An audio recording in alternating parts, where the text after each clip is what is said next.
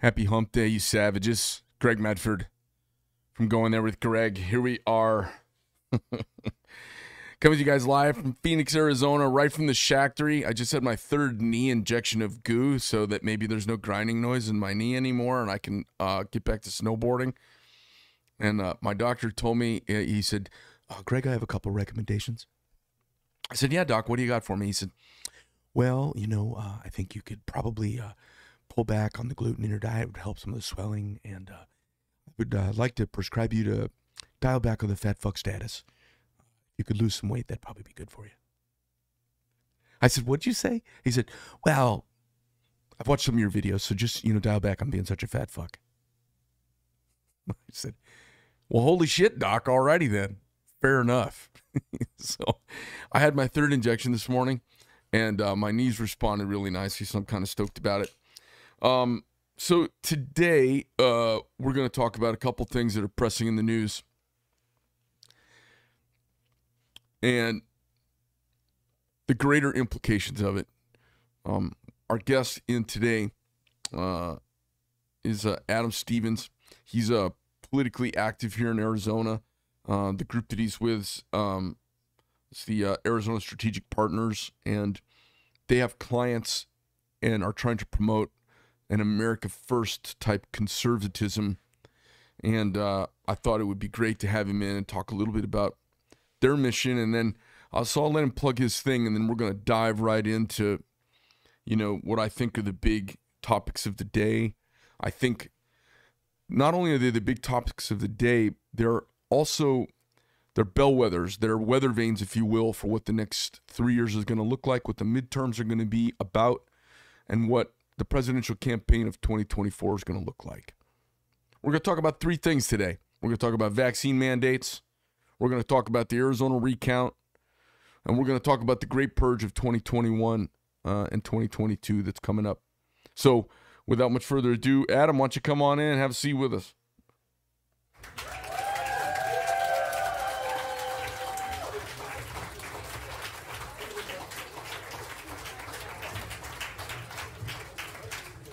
How you doing, man? I'm doing good. How are you? Doing well. All right, you all settled up there? You good? You comfy? I think we're good to go. Good and comfy. All Yep. right. So, uh, so before we dive right into it, tell us a little tiny bit about uh, how long you've been doing the political activism that you're doing right now. Uh, in Arizona since 2003, Okay. so about 18 years. All right.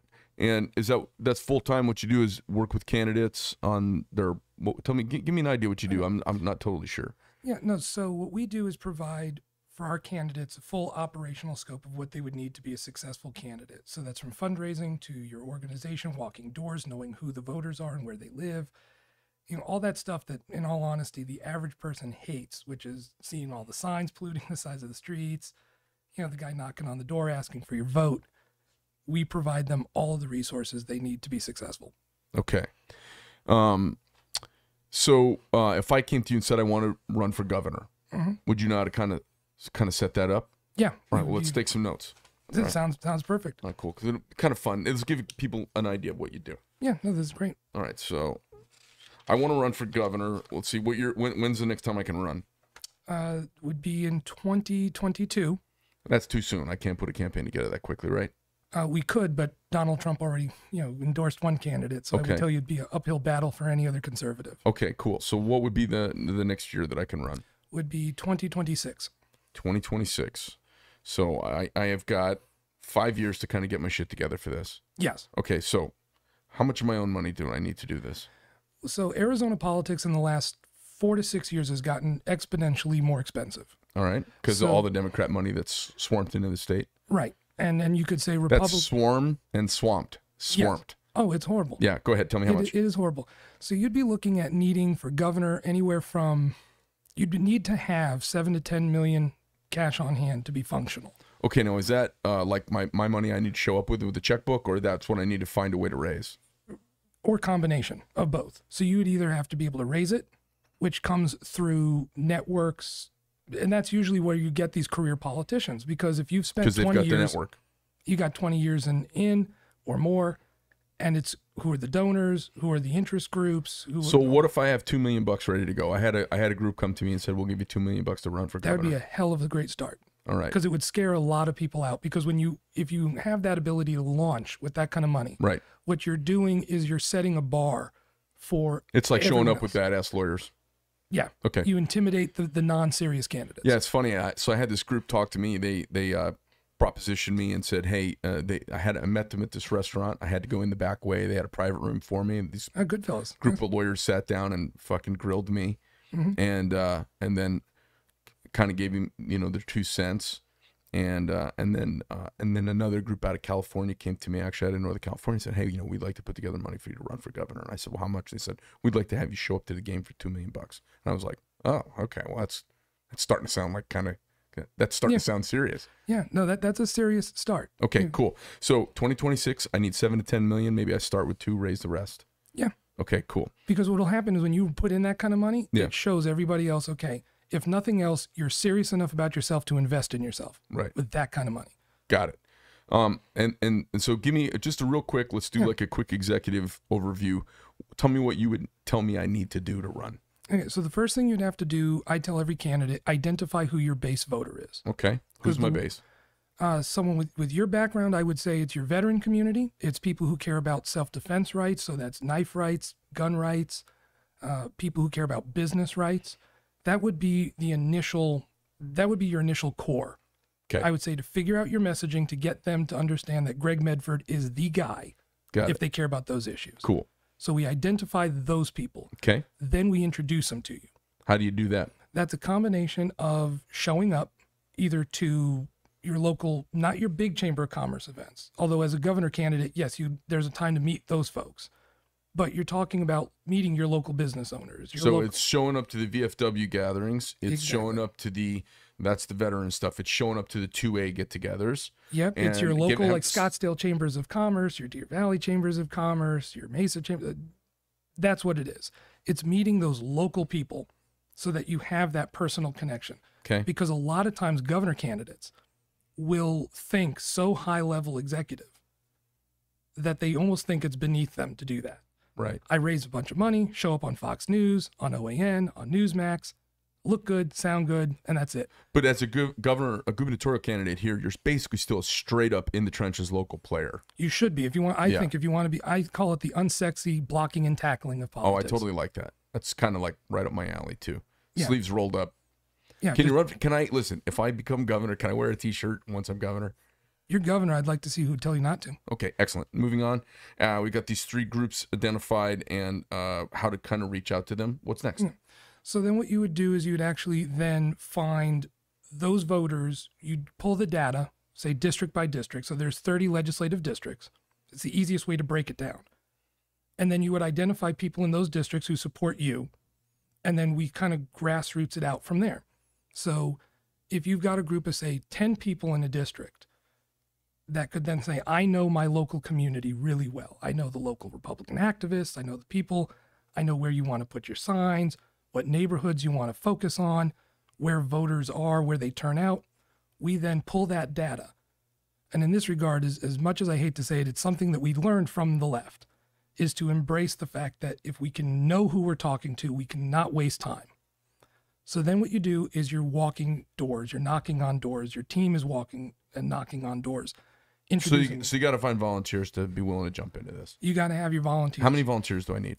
statewide i would say i i my rule of thumb is for a statewide you need at least 10 to 15 people per district times 30 All right, so you need 450 people. yeah you need an you need an army to be effective And then, how do most people find those? Do they pay them, or do they uh, are these precinct activists that they go and engage and get kind of on their bandwagon and then yeah these are pcs engage them? these are pcs these are people who know you from your your network people who know greg medford and say i know him and i like him um, That's not a lot of people right now. but you know you, small and loyal you got a loyal group you don't Okay. need a big army just Okay. a loyal platoon Okay. and so what And you- how long do you need these for? How long does a campaign last for gubernatorial campaign here in Arizona? Usually it's about a year to year and a half process Okay, so 12 to 18 months. It's like presidential. Yeah. And Right. then what I tell, what I always advise is the way I say it is the less you ask an individual person to do, the more they'll do for you. Because a lot of these volunteers, they've still got their regular nine to five job, or if they're a small business owner, you know, if They're like you or Yep. me, it's, you work 24 7. Right. So what you have to do is take that into consideration. So you can't ask one person, I need you to walk doors and make phone calls and do this. And you'll burn them out. So this is why um, lots of famous people and personalities, media personalities, are the ones who actually run for office these days and are having a great deal of success because they walk in with face and name recognition. oh yeah, that that's one of the biggest unspoken advantages that Donald Trump had in 2016 Right. was everyone knew who he was. All of you could say the negatives that he did have that Right. the Democrats thought they could capitalize. He just had total exposure. it was built in. Yeah. So for people who are saying Donald Trump can be, you know, a bit of an asshole sometimes, but we knew that already for 40 years. Right. Right. Everyone knew, like, Right, okay, he's um, known for that. Uh, by the way, he's from New York. Yeah, no, I'm from there too. I mean, it's like, and I tell people who are from, New York. it's easy for city people to be assholes to seem like that to the rest of the country. Well, see, what I tell people is I grew up in New York, so to me, I understood his personality. Yeah. I understood where he was Me coming too. from. He didn't offend me one bit. No. Uh, and, and and not that I'm like I'm easily offended, but he didn't. His way that he talks and his way that he says stuff, do, it doesn't offend me because I've been around that so Yeah, much. I grew up with guys like that. yeah. You know, who you just understand. Okay, you know, you, you take him seriously. You don't take him. You don't take everything literally.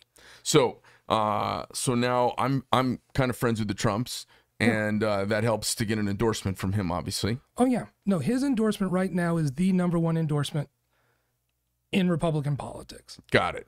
Now, uh, after I w- w- tell me what else do I need to do here? Do do I got to hire a campaign manager, right? Uh, so it's it's recommended. Most campaigns, if you try to do it yourself as a candidate, and this is the one thing that a lot of business owners will run into. This is like a lawyer representing themselves, not not necessarily the best thing. Right. Got it. Yeah, because what happens is you get so invested in the minutia. Are the colors of the signs right? Is this right? Is is are the buttons working Right, on the right. website? You're wasting time. No, that's not. That's actually not executive. That's not good executive role to be doing that either. Should be designating, delegating that to to sharp folks. So I tell people this: what, what a good campaign will have, a good candidate will have, is a campaign manager, who is the best way I can describe a campaign manager. Really, is a sergeant. Okay. right? You're not, you are making sure the trains run on time, that everything is working at an operational level. And then what you also have then would be a what's considered a general consultant who is sort of your chief of staff.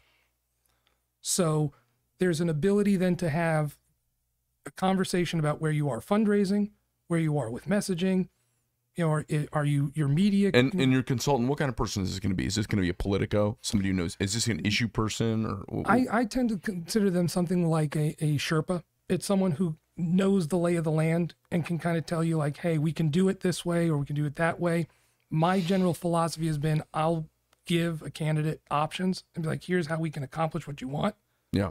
And then I always tell the candidate, the, the last option is always if you want to drive off a cliff, you know, I'll advise you not to do it. But if that's what you want to do as a client, we can drive off the cliff. Just don't complain when we crash.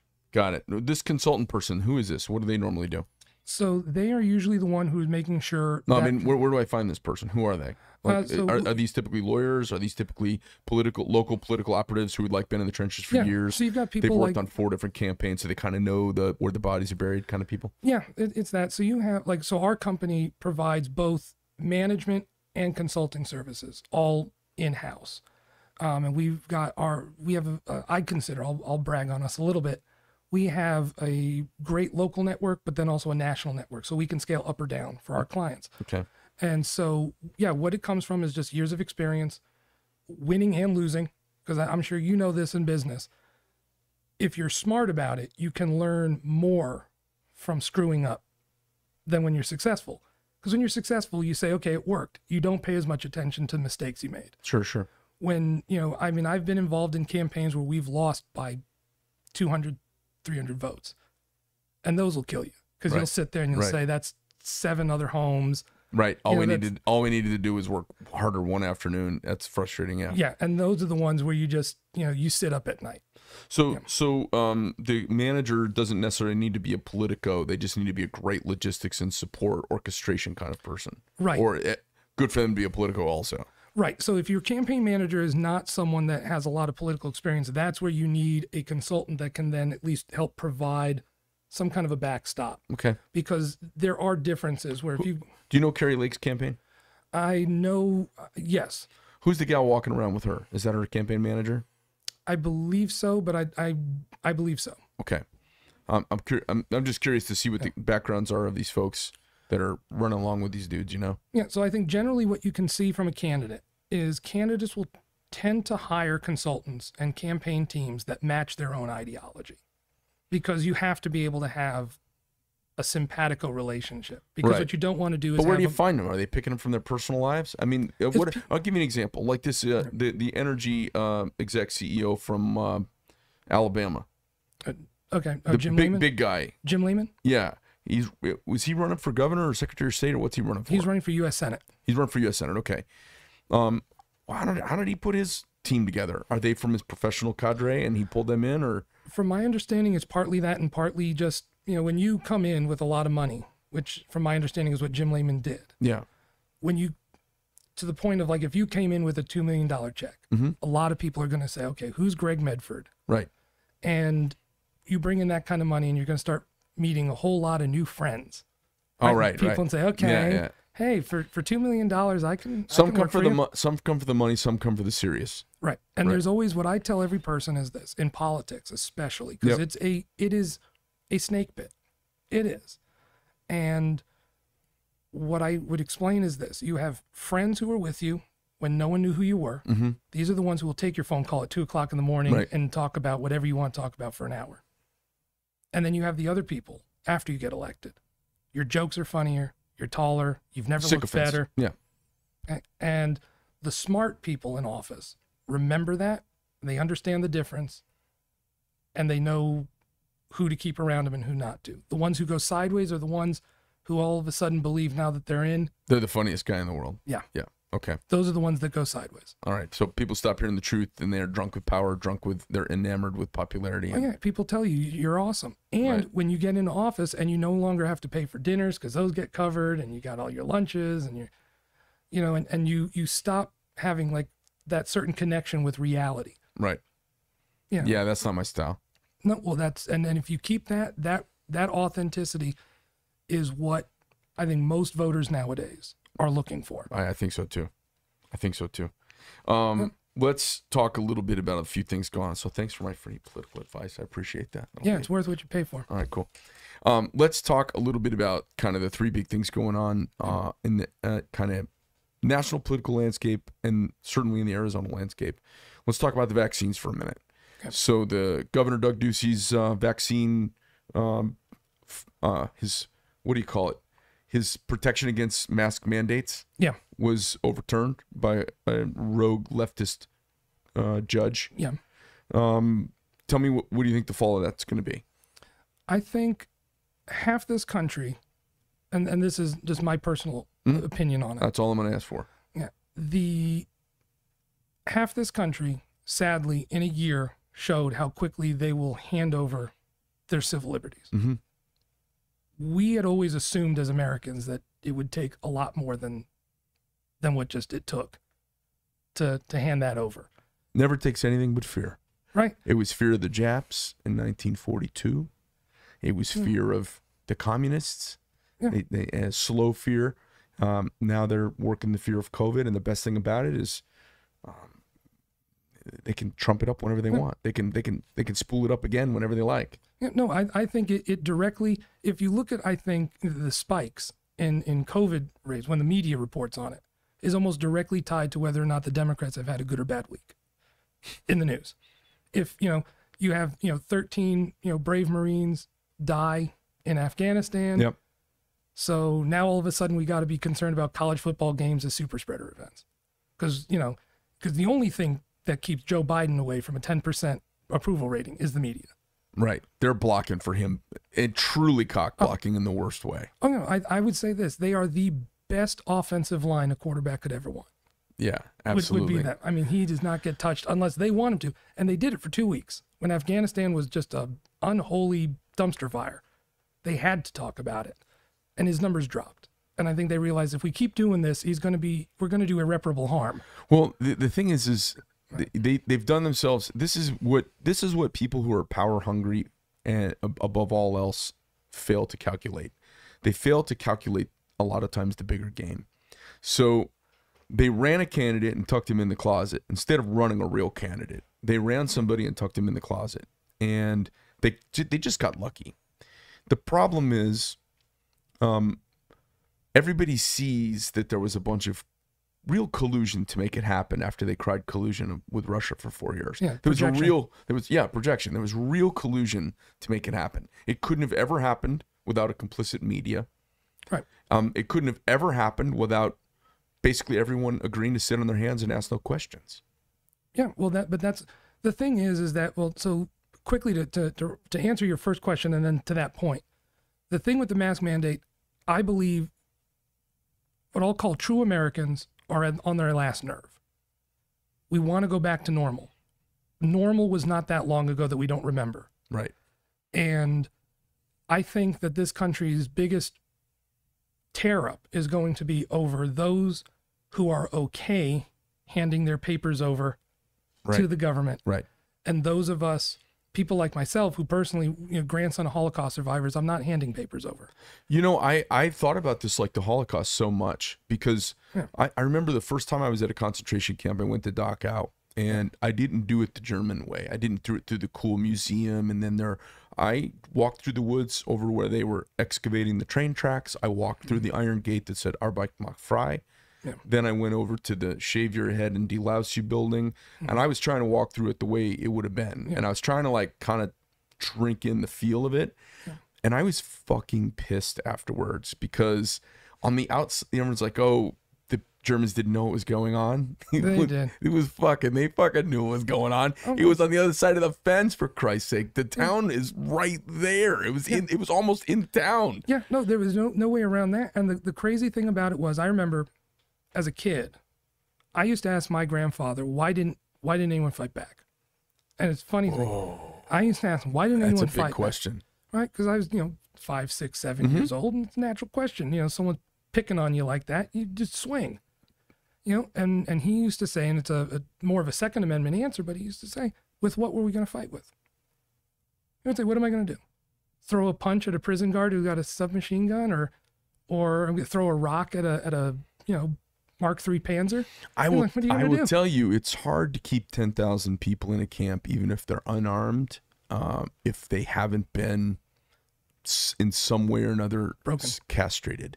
Yeah, Uh, and and and and that's the uh, that's the biggest thing. You know, I look at anybody now who's of Jewish descent, uh, who's compliant to this, and I go, hey, hey, hey, this. Co- uh, would you want to wear a star next? You Yeah. know, and and then uh, you think about black people uh, being compliant, and I go, you know, they've done tests on black people before.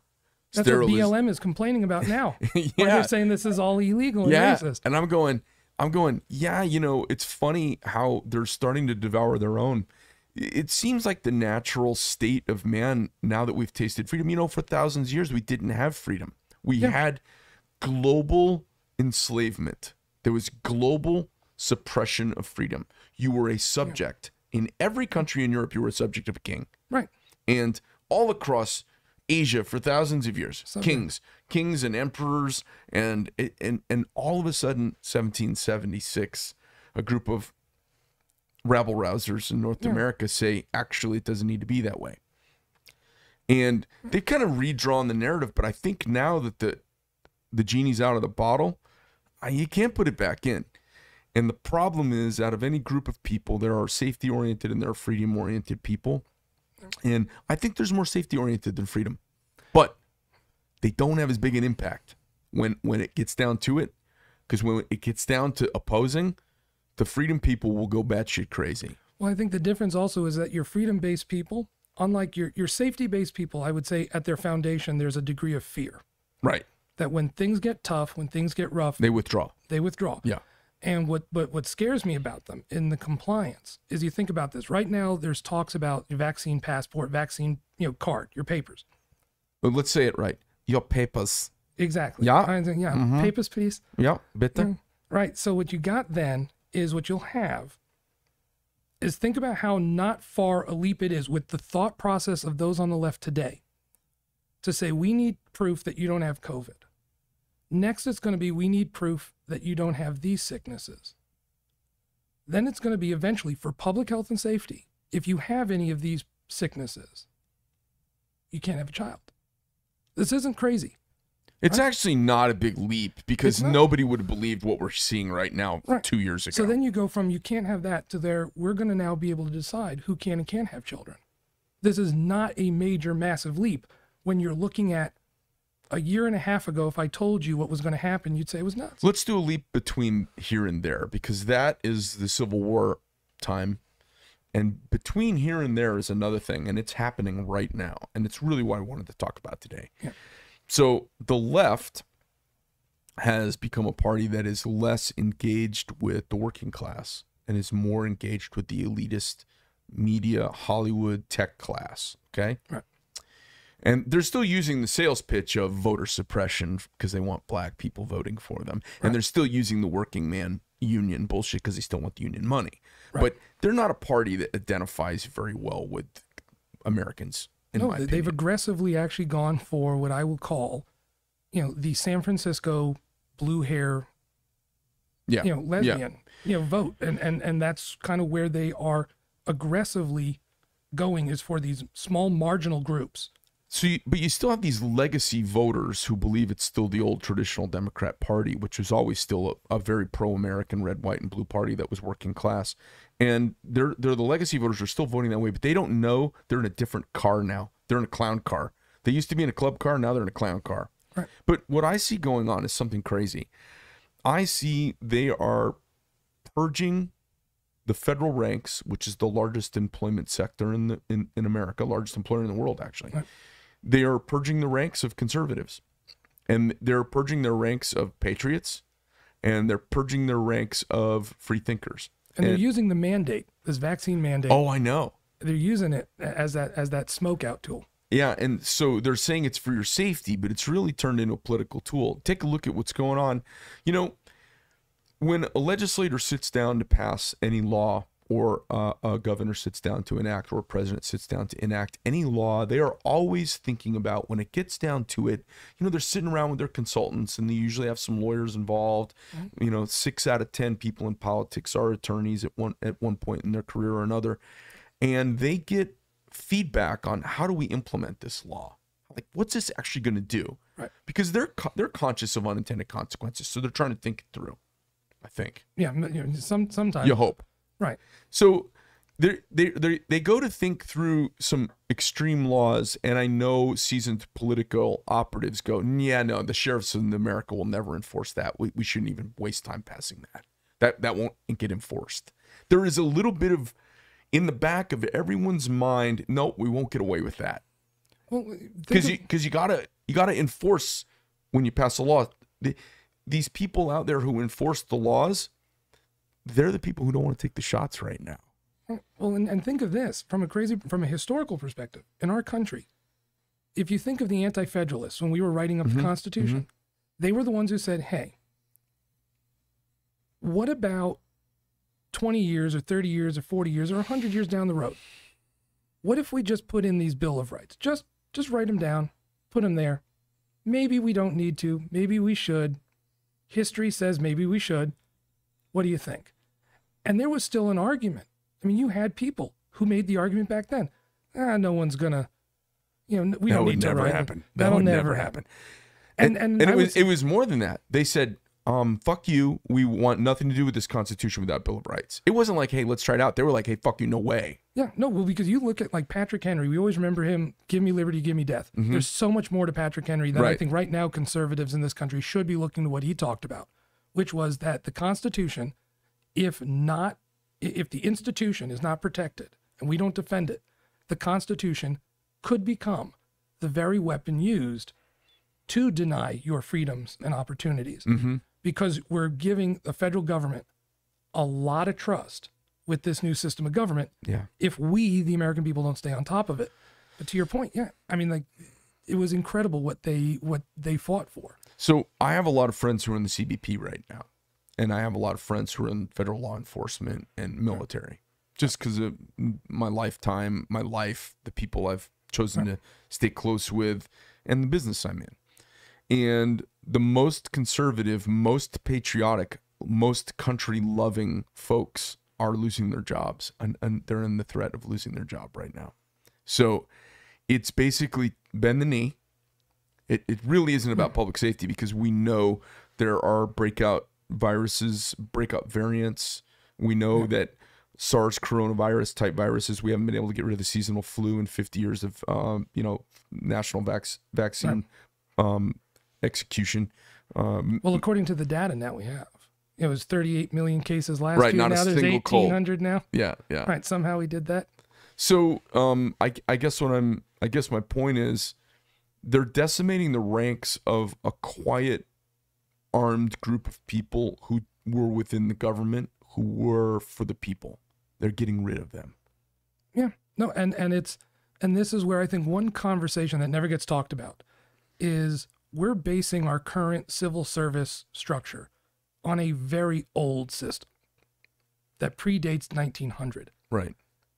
And I would hope at some point that Republicans, I would hope, you know, knock on wood, would get together and say that the best way we can fix that, if there's an interest in fixing it, is to say we need to restructure how this works. Because right now, uh, I had a conversation once with uh, former Secretary of the Interior Ryan Zinke, who was with uh, Trump administration. Okay.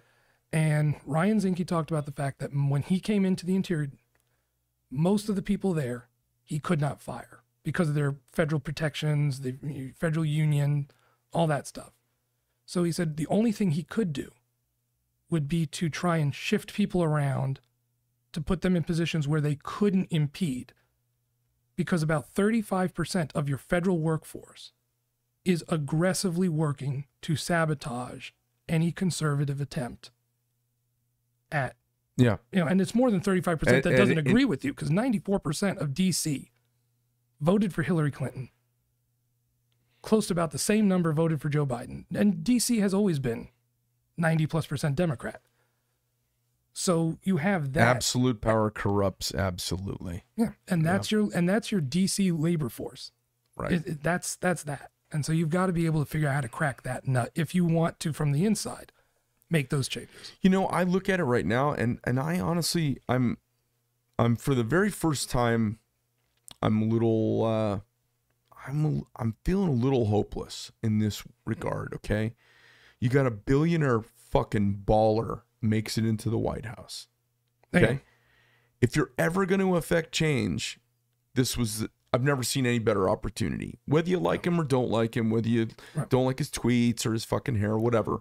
Get, yeah, I tell people get over that. We've never ever had a disruptor in chief go in to say enough and take the whip out and whip his way through the temple, kicking kicking over tables, going, "Hey, this is dysfunctional, this is crooked," and they got rid of him. No, well, they, they it was look if the the What do- if he didn't have a chance? Who's how do we do this? Well, I think it, it's the that's the hardest question. I think the the what you can do is obviously if he runs again, I would tell every Republican or anybody who's just sick and tired of this.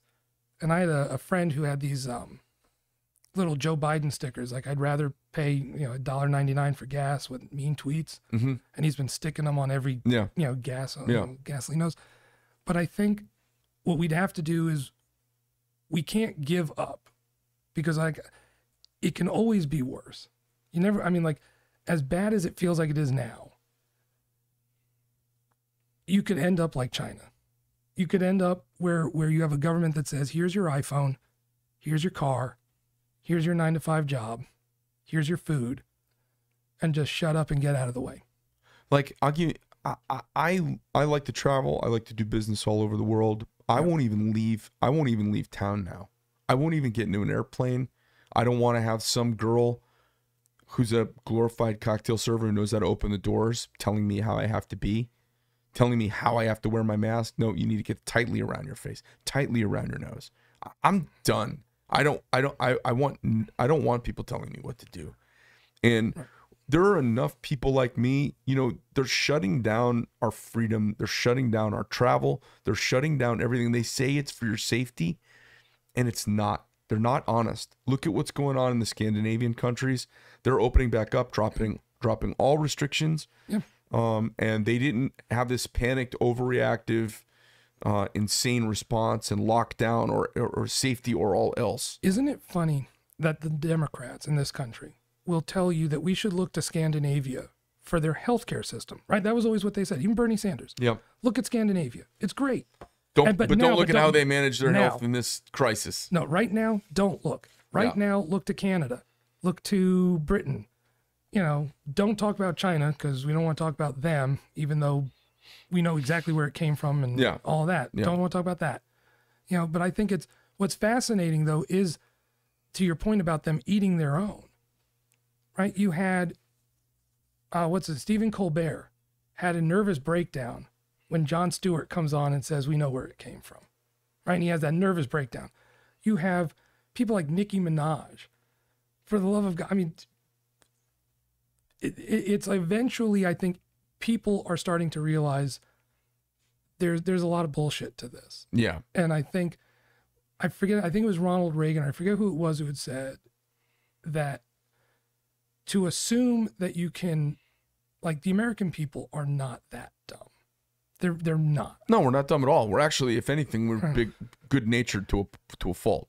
Right. You know, it's like Winston Churchill used to say the American people will always do the right thing after exhausting all the wrong ones. Yeah. Yeah, after first- yeah, after exhausting all the wrong possibilities. You Yeah. know, we'll eventually get it right. Yeah. And I think that that's, but I think f- to get over that feeling of hopelessness, um, because I remember in 2012 when we all thought there was no way this country is going to reelect Barack Obama. Right. And maybe it took that kind of shaking up because that's what got us Donald Trump. Right. That's what got us Right. Donald Trump. Right. And I think to some degree, what we have to be able to do is continue to rattle that cage because I think the American people should understand. Those of us who care about this country, want to fight for its freedom, defend its our values. Saving this country is not a nine to five job. Saving this No, it's almost a calling. It's almost a religious calling. being involved is more than just checking in like you're checking in on a football score on your Right. phone. Right. You have got to get, if you want it to change, you have to turn the wheel. Charlie Kirk said something awesome. Uh, I was at one of the turning point rallies that the Trump family got us front row seats at, and I was sitting there with friends and family. And have you been to any of his? Have you been Oh, to. Trump? You know, Yeah. I, I just sat four like 10, 10, fr- 10 feet in front of him so many times and listened to him talk, and I'm like, okay, uh, I I love this guy and I love Oh. everything about him. Charlie Kirk said, um, people said, you know, he said he gets asked all the time by people, what can you do? And he said, give till it hurts. He said, he said, he goes, I don't mean financially. He goes, that too. He goes, but give till it hurts. If what you're, if it doesn't hurt, you're not doing enough. And I thought it was the most profound thing. Um, you know, this hurts my business doing this. It hurts me. I get, it helps me in some way too. Um, you know, but it hurts me. I've been, I've had uh, Google come after me. I've had Google go after my customers, threatening if they don't drop me, they'll make them disappear online. I've had, I um, believe it. I've, I've had all kinds of crazy stuff. I've been suppressed in every way imaginable. I've been kicked off every social media uh, outlet for basically just asking questions, just Socratic method. Like, hey, that doesn't make sense. Hey, why are we doing this? And now you're not even allowed. You know what's funny? I do my videos, I do these podcasts, and I hmm. watch it live on YouTube. Hmm. So I can kind of see comments. And it hmm. shows you the comments that the algorithm of YouTube is censoring. Have you seen that? No, I've not seen that before. So what you'll do is um, we'll have these comments while we're talking, and it will be blocking them from being seen. And they're mostly just critiquing the Biden administration. Nothing. They're not even making a. They're just saying, you know, Biden's so stupid. They this that and the other, and they and they critique their they, Yeah. and then I have to approve the comment. So they're just flagging critique. Yeah. No, it, it's it's it's it's when you can't think anymore. I mean, it's it's the old quote from Joseph Stalin. You know, he used to say, "Ideas are more dangerous than guns." And if we're not going to allow our people to have guns, why would we let them have ideas? Yeah. And you think about it, and this is the direction where the Democratic Party they sit here and they say, "Does every, everyone should remember the Democrats before 2016 told Donald Trump, "You're losing, accept it." He won. And then they said the Electoral College, which they hadn't bitched or moaned about forever, was now racist and it was wrong. We have to get rid of it. Right. Then they complained all through the 2020 election about the Electoral College because they thought, once again, they would win the popular vote because of California and New York, but they would lose the Electoral College. Then they win the Electoral College. I have not heard one peep about the racist undertones of the Electoral College since they think they won. Yeah, no, they're whiners. They're just fucking whiners. Um, you know what's interesting? I, I, uh, I th- that leads us right into our next thing. Was going to be talking about the uh, recount in Arizona. Yeah. Um, do you, in your local uh, goings on, your local network of people, have you heard a lot of behind the scenes chat about it? Uh, actually, yes. So one one of the people that that we are working with is Mark Finchem, who is a conservative candidate for the Secretary of State, and so and he was the one that Donald Trump actually endorsed. And what we've been seeing is the fact that it's obvious that whatever, however exactly it happened, which is still what the Attorney General now is investigating, is mm-hmm. exactly it's like how did the body get killed? you know, we now know it, it was killed. Now, how'd they do it? And that's what really what his job is, is to investigate it. And what we've seen is clearly there's a laundry list of stuff that we need brave people locally to say dead people shouldn't be voting. You know, Y- You know, the thing is, it- it's death by a thousand cuts. Yeah. Um, you know what I I read the report and I listened to it from start to finish, and I was confused. I was like, well, it says there's twenty thousand duplicate votes. What does that mean? If there's twenty thousand now, so I know if there's a if they're if they get a mail-in ballot that's got a discrepancy or it's been torn or folded, they make a duplicate of it. Right. Uh, there's lots of it's very confusing, and then Epoch Times super. I think it's it would be billed as a middle of the road news organization, but they're they're basically in opposition to mainstream media. They're like, hey, that's not what happened. This is really like more what happened. So they seem really conservative, but I actually don't think they're that conservative. They're like, yeah, it looks like maybe a thousand votes in total in the wrong direction. That was their take on it. And I was like, huh. And then you read all the mainstream media and they say it was Biden gained votes. right. So I guess you know, I got it. I, I have some thoughts about it. One, good. Like if it, if it's true, good. The problem is I don't think we have a uh, consistency problem. I think we have an accuracy problem. I think we are consistently inaccurate and mostly in one direction Oh yeah. and and so they're calling that normal except candidates win a lot of times by 1% and we're Right. seeing the area the error the little inconsistencies the loopholes the um the um uh, the the lack of currency on lists how many people left Maricopa County and voted in their in their next address because they were real good at getting ballots out you Oh, know so I read it and it was inconclusive to me. You know, in stark terms, I- didn't know what a lot of the stuff truly meant. If there's this many duplicates, there's 20,000 or so duplicates. That's bigger than the margin of the election loss victory. Right. So doesn't that mean it's substantive? And then you talk to them, they say, well, no. When there's a duplicate made, they destroy the original or they staple it to the back or whatever the fuck they do with it. Right. It, it seemed inconclusive to me. Well, I, I of all the statistics that I found most fascinating about it, that I think is the most telling point, is if you have a vote that's counted, not after the election, because obviously you don't necessarily count all the ballots one night. We get that. I mean, the fact that you know you know that you're going to wake up and all of a sudden Trump's going to be down when he was up. You know, the fact that everyone knew that, you know, and sort of knew that was happening is is another issue. But you had ballots that were counted that were dated after the election. Yeah, that that to me, I mean, it seems to me like the yeah, no, just throw that out because the bell rings and that's the end. Yeah, I mean, because there's no end to it. right. I mean, it's like, you know, it's it's a funny thing. I'll use a boxing analogy. Everyone who's ever watched a boxing match, everyone knows that after the bell rings, there might be one or two punches as you're throwing and you can't stop momentum, but they don't keep swinging for another ten seconds after the bell rings. Right. It's like no, round's over. Right. And in this instance, what I think people missed was if we think about it, for months leading up to the election, the Democrats kept saying Trump is going to be up on election night. And then because Democrats are all mailing in their ballots, you're really not going to know on election night. It's going to take a couple days because you got to count all these ballots that are coming in from Democrat areas. And uh, was some of that accurate because the Democrats really were pushing the don't vote in person because they were pushing the COVID thing? And to some degree, yes.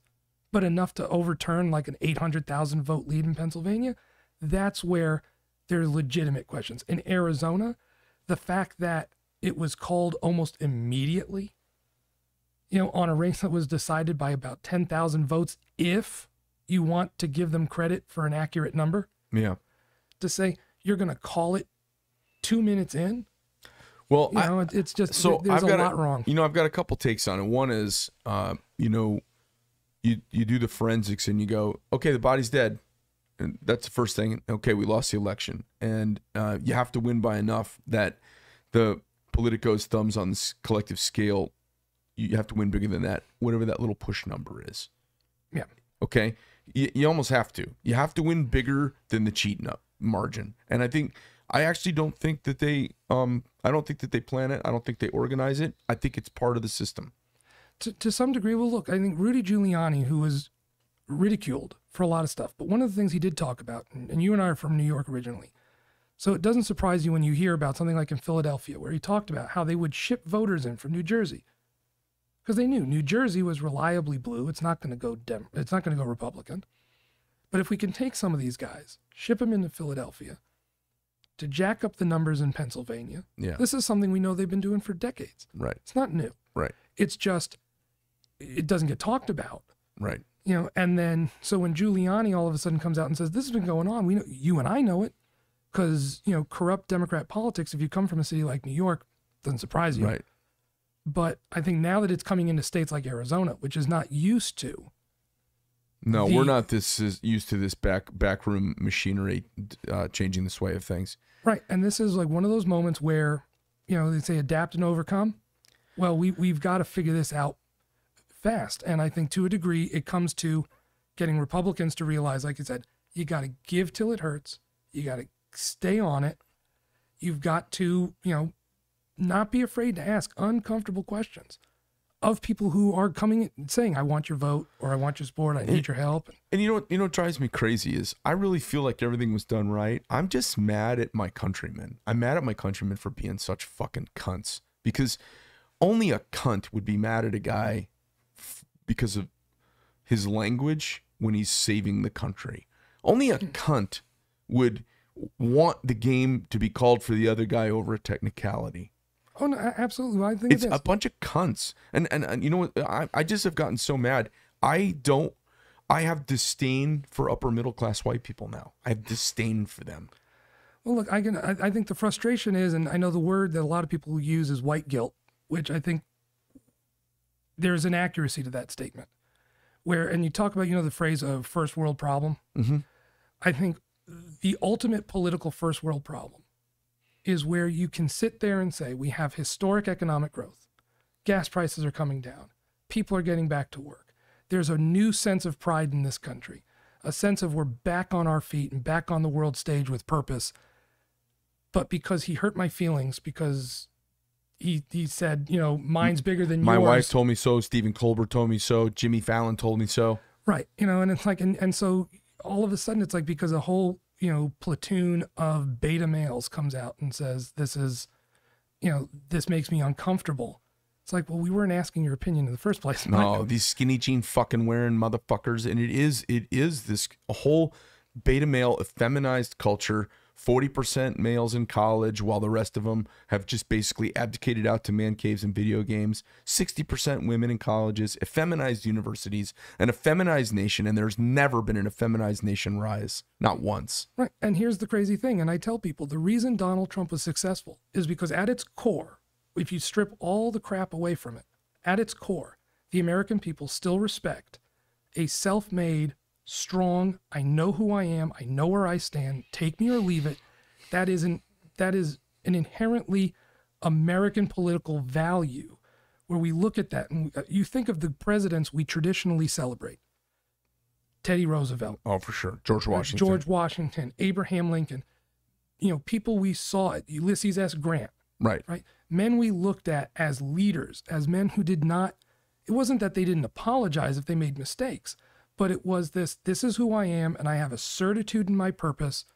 And, you know, if if I put out a tweet, you know, like when he joked with Jim, uh, Kim Jong Un, right? And he said, My button's bigger than yours, right? Which First, I thought was first of all, hysterical. fantastic. I thought it was Fan hysterical fucking tastic. right? And it's like, and and all the Democrats are freaking out that this is what's going to start World War Three. And I'm like, really? What, what'll start World War III is a, uh, uh, a hermit kingdom dictator with nuclear weapons, not someone saying, "Now, careful, youngster." And, and Yeah. so what they they, they they they kind of put their blinders up, and what used to happen is a bunch of people from Columbia, Harvard, Yale, Dartmouth, Princeton, and wherever else, they would back channel messages to him, basically saying either appeasement or threatening. I suppose we don't know because we didn't know. Right. He was saying it right out loud for the world to hear, like, "Hey, listen, don't fuck with us. I'll mm-hmm. drop the hammer on you." He was, you know, what he was doing. A dude was trying to take his lunch money, and he punched him in the mouth. No, exactly. And it's funny because we remember this worked with Ronald Reagan. Right? Remember, Ronald Reagan came out and said they call, he called the Soviet Union an evil empire. His advisors told him, "Don't say that. You'll Right. upset Gorbachev." And it's like, And but no like, one. "He didn't elect me."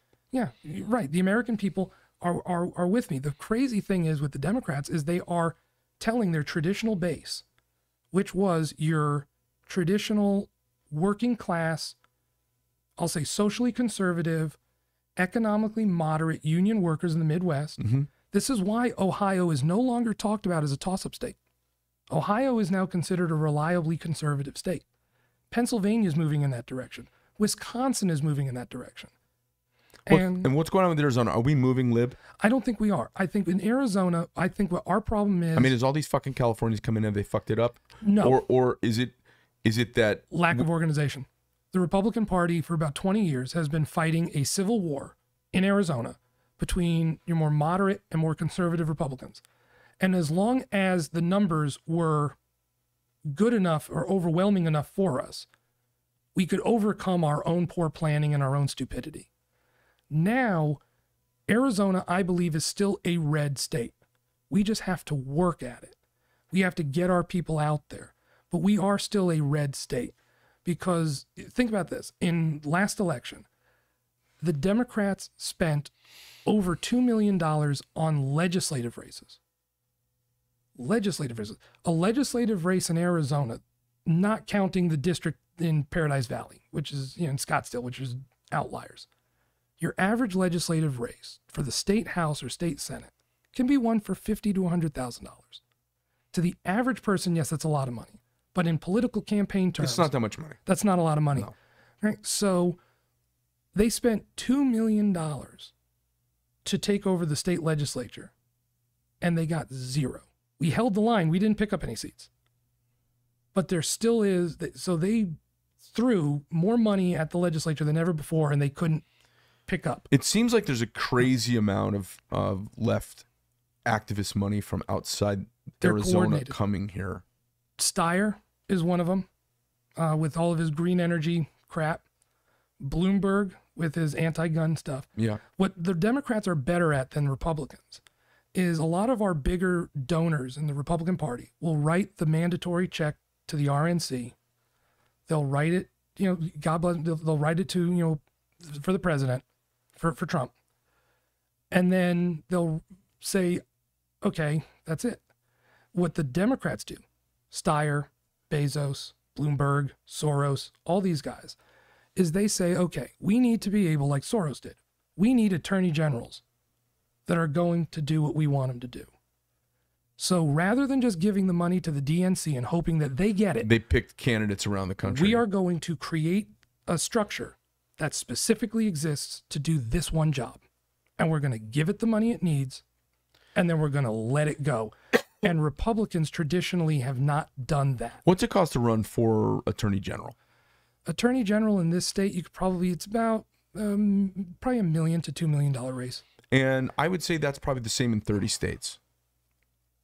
And, until you get into the big, until you get into California, Texas, Florida, Pennsylvania, New York, New York. yeah, And, and then they're 10 or 20 or 40 or yeah, whatever. because your whatever they are. media buys are crazy. Right. So so for a third of the country, a million dollars, and for a billionaire, thirty million dollars is cheap money to get one two thirds of the state's attorneys generals. Yeah. From your from your perspective. Yeah, no, and it's and it's a and for someone like George Soros, 30, 30 million dollars to George Soros would be like me saying, "Hey, I forgot to get lunch. Do you have five bucks?" So I can run over to QT and grab a hot dog. You know, have you ever watched that series Billions? Yes, I, I love watched, the show. I, yeah, me too. I, I love the show, and and I I think uh, you know how my perspective has changed since I was like a guy with a job and owned a house to to the perspective I have now. The first time I kind of looked at the flow of my commercial bank account, I was like, oh, I, I don't need to look at that anymore. I'm gonna go back to work. You get it, your your perspective changes. I, I can't even imagine when they're in the multi-billion club how you're you know, I don't even know if I'd ever run for office. I think from there, I think you could just dictate offices from there because it's not that much money. Yeah, well, you used to have there, there were a few people in the Republican Party who were those kind of mega donors. You had you know, the Sheldon Adelsons of the world. Right. And the Koch Um, brothers and You had them. You had Steve Wynn. You know, there were there there were some, and, and there's a lot of others as, as it, well. now it's like the new hobby. Uh, it is. It's But- like if, if you if you have a rocket ship or you have a rocket company or you maybe it's how you compete with the rocket company. Say, well, look, you guys went you guys are building these rockets to go to Mars, but you know, I called the governors in four states. You know, I don't Yeah. know. It's some sort of billionaire bragging rights. Yeah, no, but I think to a degree, it. I think there there's a, there is something to be said for people who say, I would rather be the influencer behind the scenes than be the guy in front of the camera. I think it's cowardly.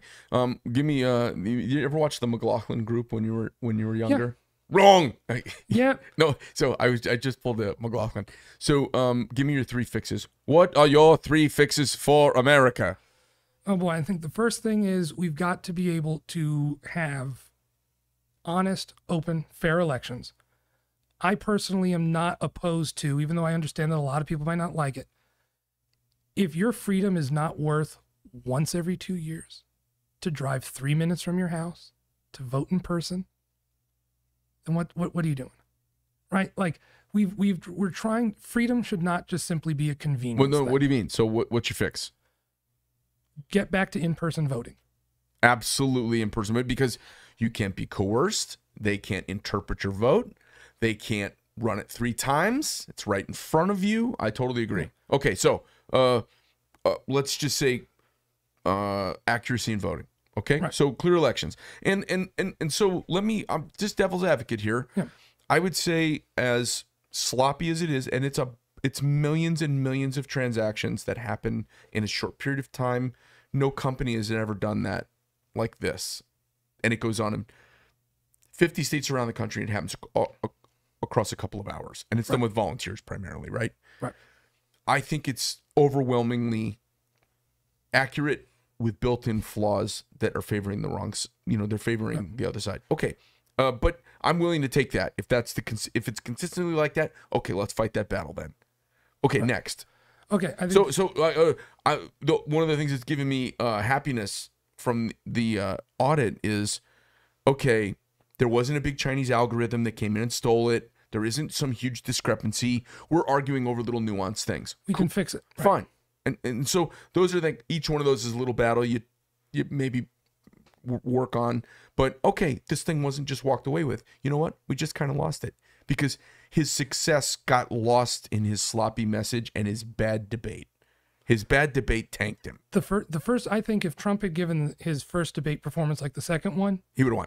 no problem. But but uh, he just didn't win enough to overcome the sloppiness of our elections, which are shockingly accurate.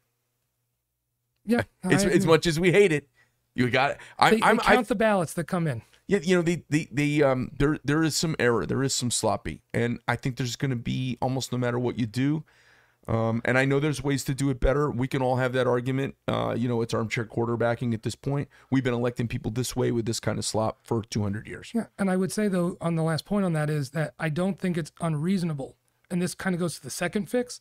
We have to get, we have to as Americans put in the time and invest the time to make sure that the people we are sending to office are the right people, because it's not, it is not a difficult lift with enough Republicans, because Democrats won't do this, purge our voter rolls of dead people. Fix the voter rolls so that if you don't live in Arizona anymore, you're not getting a ballot. I agree with all those, but my point is that hey, you know what? I, I I can take a loss. I'm okay with that. I can't take a cheat. But that that's what I'm saying is that when you have enough, there's enough questions even out of this audit. You're right. There's enough questions that it warrants like, hey, it's time to clean up our act a little bit. But I actually don't think it substantively changed everything. And that and that could be. And like you said, I can take a loss. Yeah. I can take an honest loss. Let's go over your second one. Okay, I think the second one, even though it's not as as clean and crisp as the first one, Mm-hmm. really is the call to everyone who cares about this country. It's got to be more than just checking your Facebook status. Being an American has to be more than that. We have to wake ourselves So, up. so so what you're saying is the second thing you would do to save America is have citizens more engaged, We need citizens. It, it, citizens who agree with you.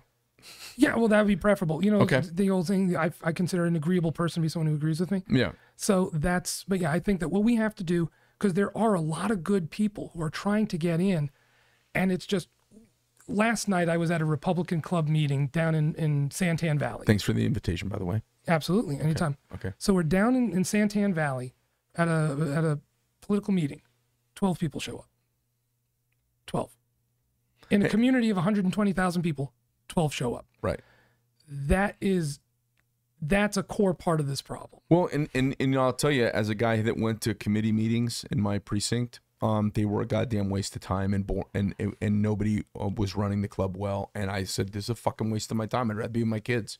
And I went home. Yes. And that is where eventually what we need to be able to have are people who are willing to say, whatever I got to do to either take over, change things, or if this isn't working, connect with other people who want to be action oriented. Because the only, because the Democrats have it locked in in terms of between their union support where they can literally just on a phone call. Get a thousand people show up, except for the president. Right. All right, so let's go to the third one. Okay. The third one I think is is an overall, I'll say kind of a contract with America approach. As Republicans, we have to be able to decide with a straight message from border security to our economic basically what do we So, really stand for? so to, we need to put a fine point to the plank. Yeah. We need to be able to say this is to being a pro-American, America first Republican who cares about this country. This is what it means. This is what you're going to get with us. And I believe if we do that coherently and to the point, I think the majority of this country will stand with us if we're not afraid to say what we think. Here are my three things that save the country. First, two terms for senators, three terms for congressmen, two terms for president, uh, term limits.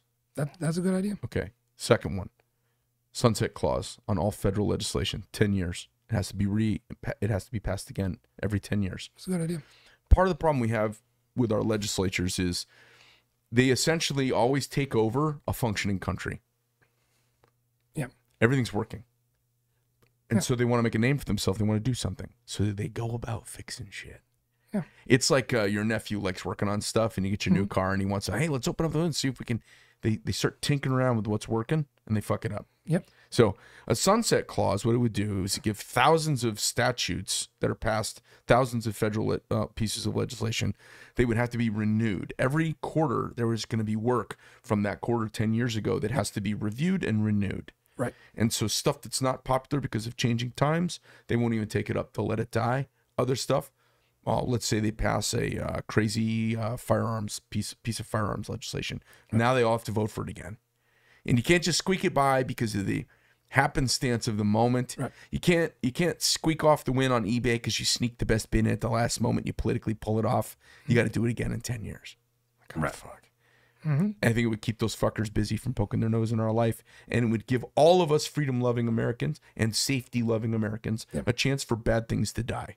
Yes. No, that I agree with. Okay, so term limits, sunset clause. Third thing, um, uh, let me. s- Oh, I had the third one just a minute ago, and I, God damn it, I just lost it. Oh, um, we have to approach the news differently Okay. and I, I don't have that completely fixed on what that is, but there has to be a penalty or a cost for your news organization being partisan. And the challenge with this is that news organizations have always been partisan, right? Yep. Every newspaper since the Revolutionary War has Mm-hmm. picked their candidate, uh, which means they're skewing the news all the time, which means they're propagandizing people. Right. So I feel like there needs to be some sort of, um, I don't know if it's legislation. I don't know. There's got to be some sort of way to block propaganda. Right. Or because the only other alternative is to do what they do in England, not from the not from the controlling it part, but from no one in, in Britain thinks of- their media as honest. Everyone knows you've got liberal newspapers and liberal channels Right. and conservative, uh, Right. which isn't healthy either. No. But yeah, and I think one other thing I would add, and you made me think about it with term limits. There was an amendment that was proposed back at the beginning of the Constitution. There were a couple states, Massachusetts, Virginia, a few other states that proposed one amendment, never saw the light of day, and I think would actually help our economy and our situation greatly. A proposed amendment was that the Congress of the United States could not borrow money against the credit of the nation without a two thirds vote of the House and Senate. And I think while we talk about new things we can add, Mm. no, go back to that one. Because if we implemented something just like that, along with term limits, Because they were worried about a central authority spending everyone into oblivion, which is what's going on right now. yeah. And if you actually forced Congress to need two thirds to just borrow money against the credit of the nation, along with term limits, It gets rid of the bullshit. you would see a dramatic decrease in the size of the government. Almost overnight, you would So, see. so I guess how do we get these folks who are in these positions to enact legislation in, that inherently restricts them in their positions? And that's the catch twenty two of our of our moment. And I think the easiest way to start, as, as frustrating as it is, because obviously there are congressional candidates and Senate candidates that that agree with that. Um, but I think the way you actually cultivate that culture to where it permeates is you actually start locally, where it's easier to get people elected and let them learn and grow and hold them accountable because it's way easier to show up to a city council meeting and yell at a say, councilman. "Hey, you know, jerk off, we, you know, We saw you. We caught you. yeah, Or because a you said you were going to do one thing, you did another. right, congressman." They start disappearing. Con- it's easier for a congressman and senator to sort of have that distance, especially if you're in Arizona, where it's easier to have that distance where I don't have to be as accountable. Yeah. Right now, now we're lucky in Arizona where we've got some good congressmen, Yeah. but we've also got the Raul Grijalvas of the world who don't care. What do you think about um, uh, Walt Blackman coming along? I think Walt, who I know personally, he's, Yeah. he's a good friend. He's a hard worker. Um, I think, com- obviously, well, compared to Tom O'Halleran, just about you know, cheese sandwich would be Can, better. Can he can he beat O'Halleran? I believe he can, because I believe what O'Halleran's doing by trying to get as much federal money into the Navajo reservation as possible because of how He's, they buy, got he's hit. buying the Navajo votes. That's what he's trying to do is to lock up that flank. That's what that maneuver is. Mm-hmm. It doesn't sound nice, especially if you're Navajo, to hear that. Yeah, it's not. You're being used. yeah, but that's Right. what it is. Call spade a spade. Yeah, so it's another white guy buying Indians, basically. That's that's a interesting way of putting it. Yeah. Okay. Yeah, so that I think that he, so O'Halleran's trying to buy his his seat again because with redistricting, his concern is if it becomes slightly more Republican, he might have a problem. Right. Walt Blackman, I know, is a hard worker. You know, um, I know I really like him. he, he's a he's a very good guy. He's a hard worker. His district knows him. I mean, he he fought for that win when he got in the legislature the first time. Yeah. And so I always tell people I'll take a candidate that doesn't raise as much money, but will put 15, 16, 17 hours into his campaign. Yeah. That guy will win because voters get to know him, people meet him. Boy, there's a their lot to be said. You know, I I heard an old phrase. You know, say how do you get to how do you get to know a million people? And he says, well, you got to go introduce yourself to a million people. That's one way to doing it. The other hmm. way is you you know kill somebody on TV, but you know, th- th- you Yeah. hard to get elected that way. Yeah, no, no, yeah, killing people. I think it worked for Andrew Jackson, and then I think he's the last one yeah. we ever la- had. last did one it. But yeah, so I think that's that's you know there are some really good people out there. You know, so, Well, listen, thanks for coming in today. Um, we're gonna uh, we're gonna wrap things up and let you and me get on with our days. Um, I hope it was uh, worth coming in. No, a- absolutely. And and if I can at least put in one quick shameless plug, Shamelessly plug. absolutely. So you know there there are some great candidates out there. I, I'll know. I'll, I'll just at least introduce a couple of them to you. We talked about Mark Finchem, especially for people who care about ele- election integrity. You know, check his campaign out. He's a great guy. Obviously, he's just endorsed by Donald Trump. He's the only guy running for Secretary of State right now that's actually been on top from day one with this audit, who can speak to it, who cares about you know that that's the pinnacle point of his of his campaign. Yeah. Um, you know, we've got great other conservatives out there, people like Darren Mitchell who's running. If you're How about Gozer?